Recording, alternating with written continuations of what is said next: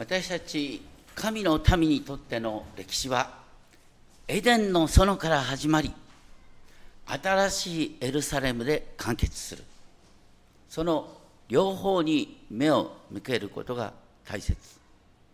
今日目覚めよって言うとちょっとある人はねイメージするかもしれない。あエホバの証人のね機関誌に目覚めよってのあったなって。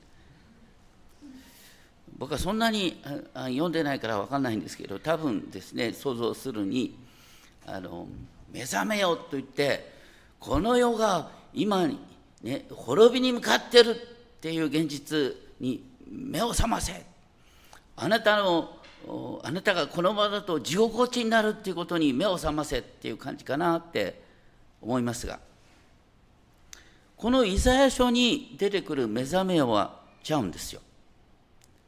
何かっていうと神様がこれほどにあなたを愛している。その愛に目覚めてよ。また神様がこの歴史を導いてあなたを、ね、永遠の祝福の中に入れようと願っている。その愛にその希望に目覚めてほしいっていう訴えなんです。ちょうど親が子供にね本当にこれほど大切に思ってたのに分かってよっていう感じと似てるんですね。その愛に目覚めてほしい。51章1節ですね。原文では主ご自身が私に聞けって語る。私に聞け。聖書でね一番繰り返されるメッセージなん私に聞けっていう神様の語りかけ。義を追い求める者主を尋ね求める者よ。これはエルサレムが滅亡してね。人々がバビロン報酬とされているそういう状況の中でなお主の御言葉を聞こうとする人によく聞きなさいよっていう語りかけ。そしてその上で目を留めよっていう語りかけなんですね目を留めよ51章1節の後半あなたの切り出された岩、掘り出された穴に、こうなんかピンとこないね。切り出された岩、掘り出された穴って何だろうそれはあなたの出発点とかね。で、その上で目を留めよう、あなた方の父アブラハムとあなたを産んだサラのことに。イスラエルを考えると、ね、イスラエルはアブラハムとサラから始まっている。皆さん、ね、創世記を読んでですね、あのアブラハムの孫のですねヤコブを見てヤコブってなんて素晴らしい聖なる人間でしょうって言ったとしたらあんた方聖書全然読んでないってことになるね。あんな本当にいい加減なところかいい加減な家族からなんで神の民が始まってんじゃってね。大体イスラエルなんてヤコブの別名だろうが。だから聖書に書いてあることはねそういうどうしようもない家族から神様は、ね、神の民を創造しそこからさらに私たちクリスチャンを創造してくださっているって話なんです。主がこうおっしゃる51章2節ね。彼一人を私が呼び出し祝福しその子孫を増やしたんだから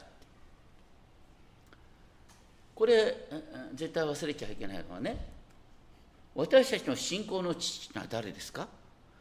イエス様って言ったらダメなんだよ。イエス様神様で救い主だから信仰の父じゃないんです。信仰の父は誰ですか？アブラハムなんだよ。ね。だからクリスチャンってのはアブラハムに連なるものなんです。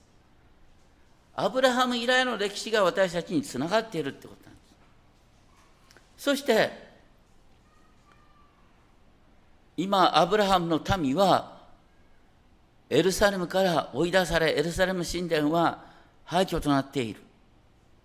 そういう中で神様がこのエルサレムを立て直すって言って。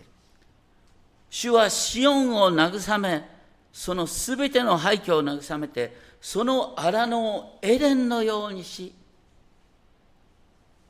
荒れ地また砂漠を主の園のようにするこれすごいでしょ？あのエレンの園の回復が歴史のゴールなんですよ。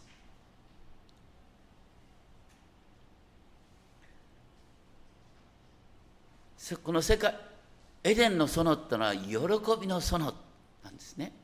そして私たちの歴史のゴールも主にある喜びで終わる。私たちの悲しみは一時的な通過点に過ぎない。さらに51章4節。主ご自身がおっしゃる。私に心を止めよう。私に耳を傾けよう。私はね国々の民の光として表すと言って私たちはあの世の光地の塩として選ばれているでしょ。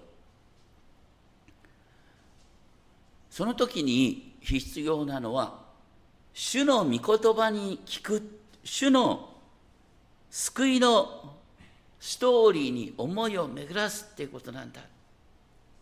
その結果として私たちは神の救いの偉大さが分かる。と言ってさらに51章5節私の義は近い私の救いは出ている。と言って義っていうのは神の真実さというふうにも言い換えることができる。島々は私を待ち望みっていうのは島々っていうのはイスラエルから見たらですね海の向こう。これは世界の果てっていうだから世界の果てまで主を待ち望む人々が出てくるんだよ。と言って51章6節目を天に上げよう。下の地に目を向けよと言って天は煙のように散り地も衣のように古びてなくなっているこの世界は過ぎ去る。しかし、私の救いは常しえに続き、私の義はくじけない。えっと、仏教的な世界観っていうのは、始めもなく終わりもない世界、すべてが循環する。でもちょっと考えてみたら分かるんだけど、太陽ってあれ永遠ですか？太陽なくなったら地球なんかもうどうしようもないよね。太陽はあの核融合から熱を発してる4つの水素水素原子核が融合して1つのヘリウム原子核になるってこうねこう一方方向に流れるこの反応なんですよ。だからどっかの時点で太陽は燃え尽きることがはっきりしてる。これが科学的な視点です聖書はね、聖書を記した時にそういう太陽の核融合なんて誰も知りやしないんだよ。誰も知りやしないんだけどでも聖書が言ってる世界はこの世界は、ね、やがてなくる。天は燃え崩れるんだと。ね。なんか本当に太陽がですねあの燃え尽きるかのようなイメージをパッと言ってるわけですよ。でも天は燃え崩れる時に何が実現するかってこれは後で見とい。てペテロ第の手紙3章12 13節にこう書いてある。第2ペテロ3章12、13節。天は燃え崩れ、天の万象は焼けて溶ける。しかし私たちは神の約束に従って義の宿る新しい天と新しい地を待ち望んでいる。太陽が焼け尽きるときに神の義、正義の宿る新しい天と新しい地が実現するんだ。ってすごいことを言ってるね。新しい天と新しい地っていうのは世界が神のシャローム平和で満ちる世界。ですそしてさらに51章7節1節と同様に「私に聞け!」っていう訴え義を知る者たち心に私の教えを持つ民よと言って人のそしりを恐れるな彼らの罵りにくじけるなとねいろいろと言う人はいるけどもね私の義神の義は常しえに続き神の救いは世々にわたるここでね神の義と神の教え神の救いっていうのが同義語として描かれていくんですね。もうちょっと分かりやすく言うとしばしばね昔福音語られる時にみんな地獄落ちだ地獄に落ちたくなかったらイエス様を信じろっていう話があった。かなり乱暴。でもねイザヤ書の書き方はそうじゃないんだよ。私はあなたとの契約を守り通す。私はあなたに熱く熱く語り続ける。だから私に信頼しなさい。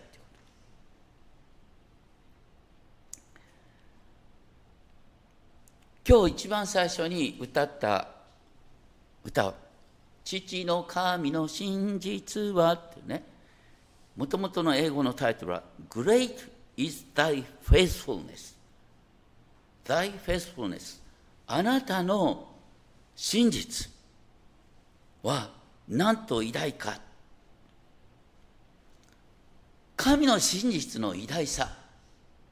それを覚えることが私たちに求められていること。人のそしりだとか人の評価に一喜一憂してしまうってのは神の真実を忘れちゃってるんだよ。ね昔ねあの野村証券に入った時に野村証券のね社長さんがねこうやってこう新入社員にね言ってくれた。会社はきちんと君のことを長い目で見てるから焦るなね。ちゃんと真面目にやってら大丈夫だからでそのその後ね本当に今どの会社もどんどん変わってきてるでしょ、ね、終身雇用っていうのがさもう遠い話になってきてるんだけどそういう中で世の中ね自分をアピールしなきゃね生き残れないっていう感じになってきてる。でそういう中で私たち信仰の世界にその発想を持ってくる。神様私はこれだけあなたのことをね信じようとしてんだとかね。私はこれだけあなたに使いようとしてんだついてはね私にちゃんとお恵みを施してくださいみたいな話にであのついついね私たちはあの信仰っていうとさいや私もあのようあの人のように信仰深くなることができればって言ってさあのね信仰をね自家発電しようとしたらダメよ。そうじゃない。信仰は何かっていうと神の偉大さを思い巡らすところから生まれるんですパウロはこう言った。私たちは真実でなくてもキリストは常に真実である。大体なんであなた信じてんのかって自分で一生懸命勉強してね真理を悟ったんだ。そうじゃないだろう、ね、たまたま親がクリスチャンだったとか。ね。それとかたまたまなんか好きになった人がクリスチャンだったとかさ。まあそういうなんかさあの意外にねそういういろんなことがあるんだよ。でそういう流れの中で信じてるってことはどういうことかというとあなたは選ばれているんです。で選ばれたところから私たち信仰に導かれて神様があなたを完成すると言ってくださってるのになんでねあの自分の信仰を図るんじゃって。大切なのは力を抜いて神の御言葉を聞くっていうことなんです。力を抜いて神の御言葉を聞く。だから、ね、聞きなさいっていう言葉から始まる。そして面白い。51章9節。もう本当にこれは面白い。何か。目覚めよ目覚めよ。力をまたえ主の身腕よ。これ何かっていうとね主の身腕ってのは神様が私たちを救うですね。神様の腕ですよ。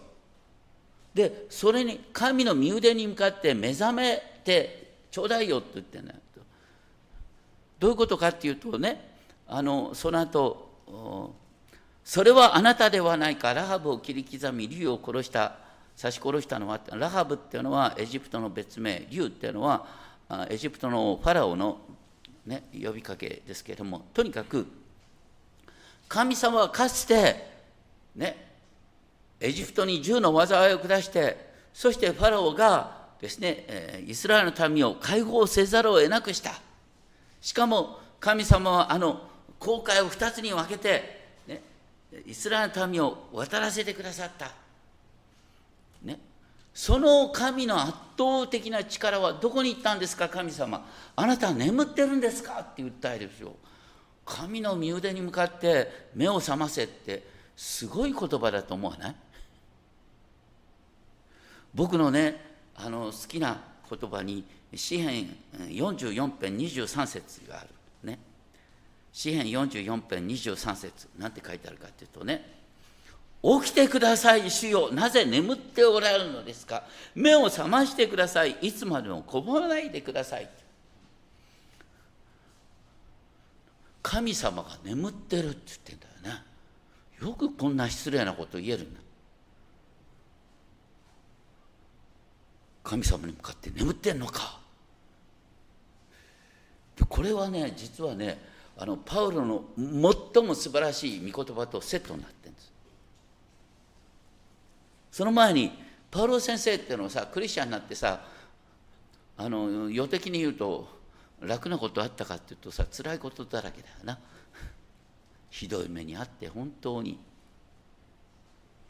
ひどい目に遭いながら福音を伝えた。そのことをパウロはね言ってて。でも同時にパウロは神様を称えていた。だけどちょっとねあの開ける人を開いてほしいのはあのローマ人に手紙の8章ですね。あのローマ人に手紙の8章ですね。新約の309ページあ300 311ページですね。新約の311ページ、ローマ人の手紙8章、35節からのところ、さっきね、黙想で読んだけど、私たちをキリストの愛から引き離すのは何かって言って、さまざまな言いたいことが書いてあるでしょ？で、あの36節は何かというと、あなたのために私たちは休みなく殺されている。これ、詩篇44編からの引用なんで。さっき、神様に向かって、あなたはなぜ眠っているんですかって訴えたこの詩篇。ね。それとセットになってる御言葉がこれなんです。ね、あなたのせいで私はこういうひどい目に遭ってんだ、神様、目を覚ましてくださいっていう訴えなんですよ。その目を覚ましてくださいっていうふうに訴えた後、なんて書いてあるの？37節。37章。7節。8章37節。えっとこれ一緒に読んでみようか。8章37節。はい。しかしこれらすべてにおいても私たちを愛してくださった方によって私たちは圧倒的な勝利者です。すごいね。神様なぜ眠っておられるのですか？って訴えた後ね私たちはね、私を愛してくださった方キリストにあって圧倒的な勝利者なんですって。なんでそんなこと言えるの？それはキリストは十字架にかかって復活したからですよ。私たちは復活したキリストと共に歩んでるんですよ。私たちは苦しみに遭うってのはキリストと同じように十字架にかかったキリストの宮を従ってる。からキリストの宮を従って苦しんでんだったらね同時にキリストの宮に従って復活するってのはもう決まってんですよ。だから苦難は喜びへの入り口だってことは分かってんですよ。だから圧倒的な勝利者だってもうすごいことを言ってるんです。とにかく聖書を読むと本当に面白いね。神様に向かって「あなたの身腕は眠ってるんですか?」とか言ってね正直に神様に訴えましょうね。そしたら神様から答えが来る、ね、で51章12節私私こそあなた方を慰めるもの私があなたを慰めるんだそんなのに何者なのかあなたはと言ってなんで人の評価とかそんなものに一喜一憂しているんだよ。そうなるのは神を忘れてるからだ。51章13節。あなたは主を忘れている。主を忘れた結果としてあなたはおののいてるんだ。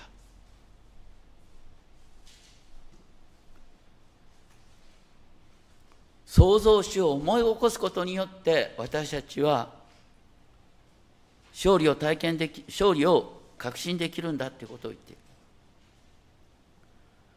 そして さらに51章13節14節。あなたを虐げる人っていうのはどうなるか分かってんの？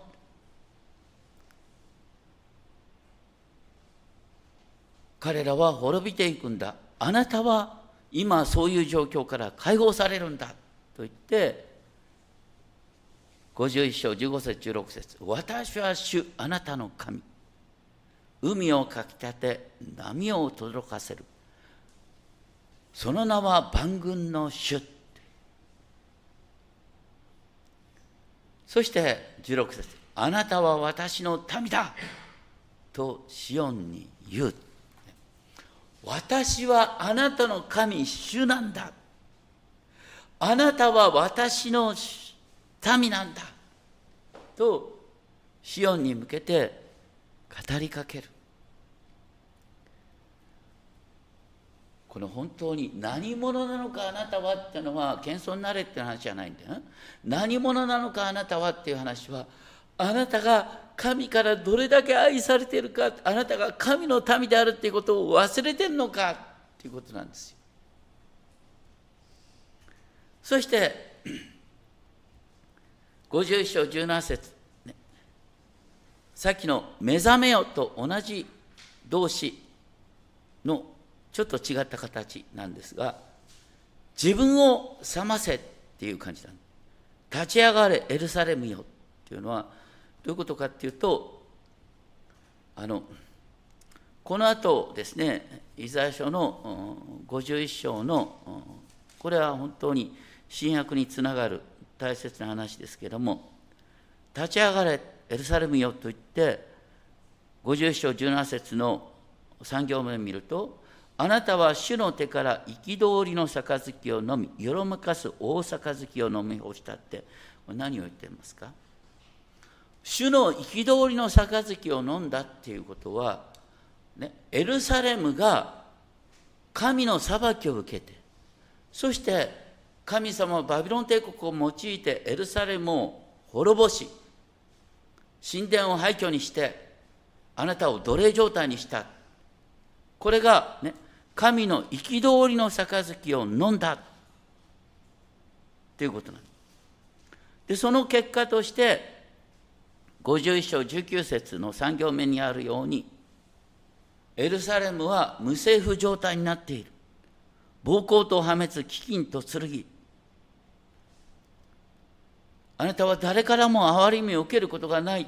誰があなたのために嘆くだろう。どのようにあなたを慰めようか。あなたはもう気力を失った状態にある。あなたの子たちは気を失い、すべての通りで倒れ、網にかかったオオカモシカのように。網にかかったオオカモシカってなんかピンとこないよね。これは何だと思いますか？これは、あの、オオカモシカっていうのはとてもね、あの俊敏に動くんだけど、一度捕らえられたらね、気力をなくしてね、全く動けなくなるんだって。だから、結構元気よく生きてる人がですねあの捕らえられてしまったらもう気力をなくしてしまう。これがオオカモシカの状態。でここで言われてるのは、ね、あなた方は今オオカモシカのように全く気力を失っている。もう私の人生終わりだと思ってる。これねあの私たち気をつけなきゃいけない。よく起こりうること。私たちこの世のカルチャーが入ってるでしょ？だから失敗したらね周りの人が何て言うかって言ってあなたはどうして失敗したかよく反省しなさいって。ねよく言うでしょ？反省しなさい。そして、えー、あなたは何度も同じことをやってんのよって、えー、言われるよね分かってんの？でそうするとどどうなる？自己嫌悪に陥って私ってダメな人間なんだ私ってダメな人間だって思ってさやる気湧く？そうじゃないんだよ。とか日本のカルチャーはこうなんだよ。どれだけダメか！私がついてないとこあなたはやっていけないんだよっていう感情をね一生懸命ねすり込むんだよこれは。とんでもないね。そうじゃない。そこのとこでここで言ってるのはね私に立ち返りなさい。あなたは自業自得でこういう失敗して自業自得で町を失っちゃってるけど自業自得で家を失っちゃってるけど私に立ち返りさえしたら大丈夫なんだよ。ここからいわゆる宝刀息子の例えがあるでしょ？宝刀息子ってなんであれさ飢え死にしそうになった？どうしてかっていうと、ね、お父さんからさもう早いところ財産ちょうだいとか言ってねその財産もらって遠い国に行ってさやりたい方で勝手なことやってさで全部さ食い潰してしまってで最後はさあの、うん、豚の餌でね腹を満たしたいと思った。でその時我に返ってああ私はとんでもないことをしたんだと思ってとぼとぼと家に向かって帰るでしょ。でその時お父さんはどうしてくれたのお父さんはさこの宝刀息子の帰りを待って今か今かと待ちながら見えた途端お父さんの方から走り寄ってって息子をハグしたでしょ？これが神の愛なんだよ。反省文書かした？反省文書かしてないんだよ。反省の言葉聞く前にごめんなさいっていう言葉聞く前に駆け寄ってってハグしてるんですそれが福音なんです。聖書の世界。なんですだから失敗してさ落ちもう落ち込んでる人にどれだけどうされたこうなったか反省しなさい反省文書きなさいっていうのはやっちゃいけないんだよ。主に立ち返りなさい。主は何度失敗しても許してくださるよ。と言って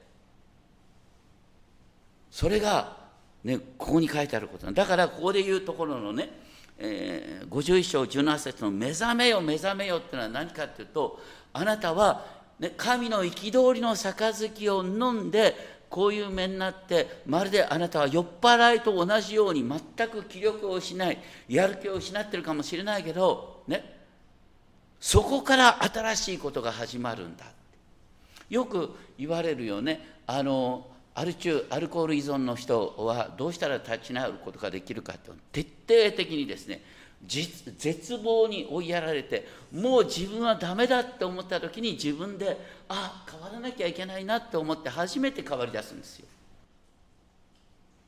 それと同じ状況を神様は作ってくださってやり直そうよってここで言ってでその上であの神様がすごいことを言ってる。51章22節。あなたの主ご自分の民を弁護するあなたの神って言ってさあの失敗したイスラエルの民を弁護するのが神だって言うのすごいね。自業自得で失敗した人を弁護するって言ってんだよ。で見よ私はあなたの手からよろめかす杯を取り上げた。あなたは私の憤りの大杯をもう二度と飲むことはない。これが、あのね、イエス様のゲッセマナの園の祈りに結びついてるってわかる？イエス様はゲッセマナの園で何て祈った？できるならこの杯を私の前から過ぎ去らせてください。しかし飲まなければいけないんでしたら私は飲みますって言ったでしょ。あのイエス様がおっしゃった杯を過ぎ去らせてくださいっていうのはここの神の憤りの杯なんです。神の憤りの杯をね飲みたくない。それは当然だよ。でも私が神の憤りの杯を飲むことによって他の人が飲まなくて済むようになるんだった私が代わりに憤りの杯を飲むことによってあなたが飲まなくて済むんだったら私はあなたのためにあなたに代わって憤りの杯を飲みますっていう話があのゲッセマの園の祈りなんですよ。だからゲッセマの園の憤りの杯怒りの杯っていうのはイザヤ書51章17節見ないと分かんない話なんだよね。また51章の22節を見ないとわからない。私たちは生産式で神の契約の地としての杯をいただくでしょ？あの契約の地って何かっていうと神はねもういやイエス様は私たちの身代わりに憤りの杯を飲んでくださったから私たちは神の怒りの杯をもう飲む必要がない。私たちはもうね神の怒りを受ける必要がないんだよ。代わりにイエス様が怒りの杯を取ってくださったからってことですじゃあねイエス様が私の代わりに憤りの杯を飲んでくださったっていうことを認めない人はどうなるんですか？イエス様を十字架にかけたユダヤ人たちはあの時にねこの人の罪が私たちに降りかかってきてもいいって言ったんですよ。イエス様勝手に勝手なことをしてて何が身代わりだとか言ってね。でそういうふうにイエス様のイエス様が私の代わりに憤りの杯を飲んでくださったことをバカにしたイスラエルの民はその後どうなった？40年後にねローマ帝国によって滅ぼされてなんで2000年間ユダヤ人たちが家を失ったかっていうとイエス様のイエス様に逆らってね。イエス様が憤りの杯を飲んでくださったのにそれを認めようとしなかった結果として彼らは2000年間国を失ったんですよ。しかし私たちはイエス様が私たちの代わりに憤りの杯を飲んでくださったということを知ることができるようにされている。そういう中でですねこの最後に行きますが52章1節。目覚めよ目覚めよ力をまたえしよんよっていうのはこれまた目を覚ませ3回目なんですけれどもこれ何かっていうと美しい衣をまとえ。ね、塵を払い落とし立ち上がれ元の座につけ栄光の座につけ。あなたの首から枷を離せ。シオンは再び喜びの世界へと今変わっていくんだ。神様はあなたを立て直そうとしてるんだから神に立ち返りなさい。でもその後イスラエルの民はねバビロンから解放されても今度ペルシャの支配下に入りギリシャの支配下にありローマ帝国の支配下に入る。最後は無謀な戦争をして国を失うということになっていった。それに対して聖書が言ってるのは新しいエルサレム新しいシオンが天から下ってくるっていうのが黙示録でしょ。黙示録の結論はねシオンが天から下ってくるっていうこのことに関してですねあのイエス様はあの天の御国の例えであの10人の娘5人の愚かな娘5人の賢い娘の話をして灯火を、ね、持って、えー、っと花婿を迎えようとした人のことを例に出しながら目を覚ましていなさい、ね、主がいつ来られるのかわからないんだから目を覚ましていなさいと言って訴えた。その目を覚ましてなさいっていうこととここに出てくるですね力をまたえしよんよ。また目覚めをしよんよっていう言葉がね一つになったとても美しい曲がある。ちょっとですね。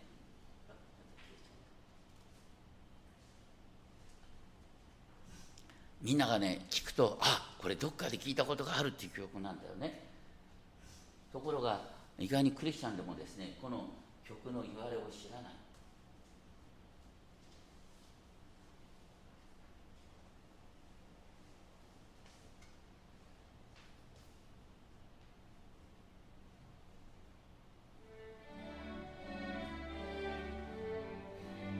れみんな聞いたことあるよねどっかでね。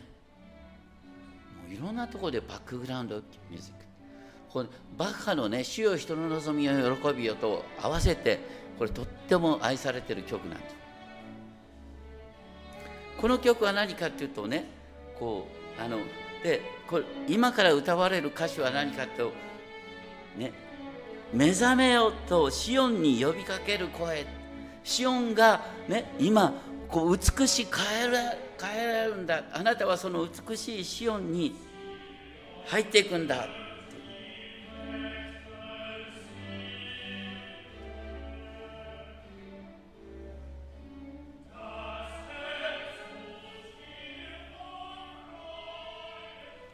この歌詞あとこの曲はもともとねあのと1597年にあのフィリップ・ニコライっていう牧師が作った曲なんそれをもとにバッハが編曲したんですね。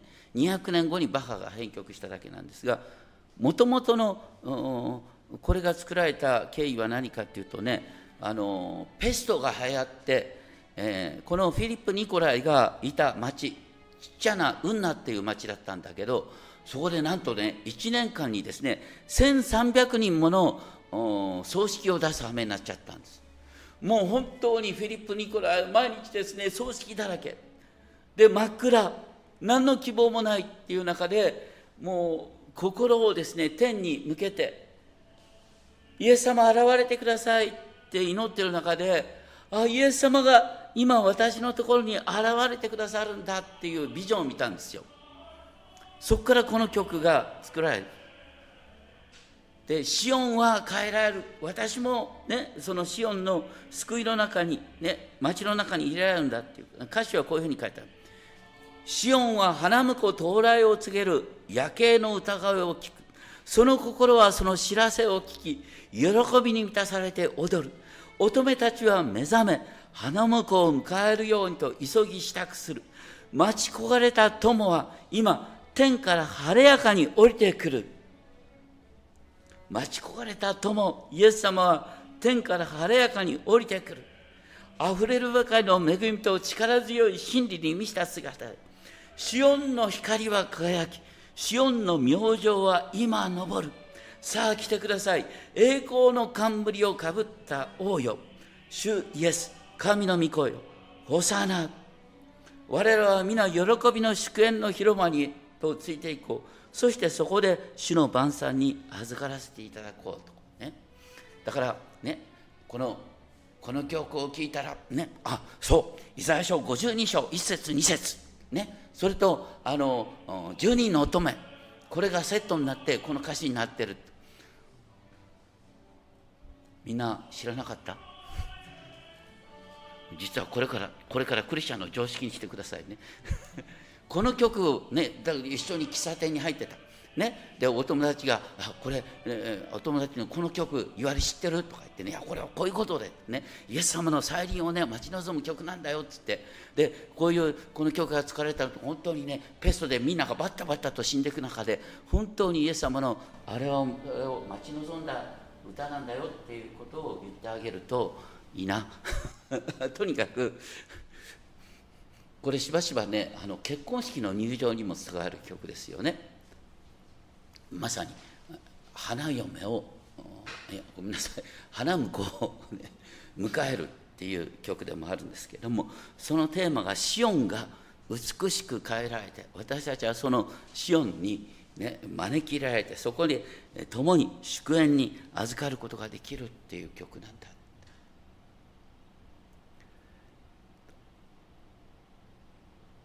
後でねあのメールであのちゃんとこの曲を聴けるようにも配信しておりますので ぜひお聴きになって本当に改めてこの歌詞とともにですね味わっていただければと思います。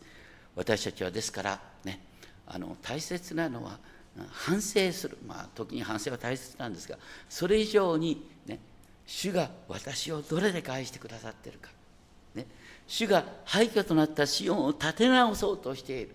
その中その流れの中に私たちは招き入れられてあなたのねこう破産した人生をもう立て直してくださる。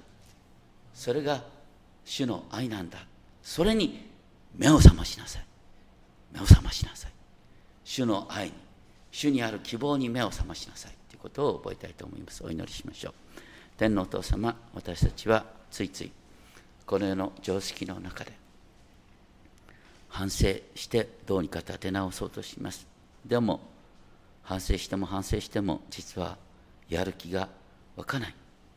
自己嫌悪に陥って大カモシカのように動けなくなってしまう。どうかそういう中であなたの一方的な愛をあなたの選びから私たちの信仰が始まっているんだ。私たちがイエス様を選んだのではなくてイエス様が私たちを選んでくださったんだ。私が信じる私が成長するんじゃなくてイエス様が成長させてくださったんだ。その原点に立ち返ることができますよあなたの圧倒的な愛を。そしてイエス様が私たちの友として現れてくださる。そのことを待ち望みながら尊き主イエス・キリストの皆によってお祈りします。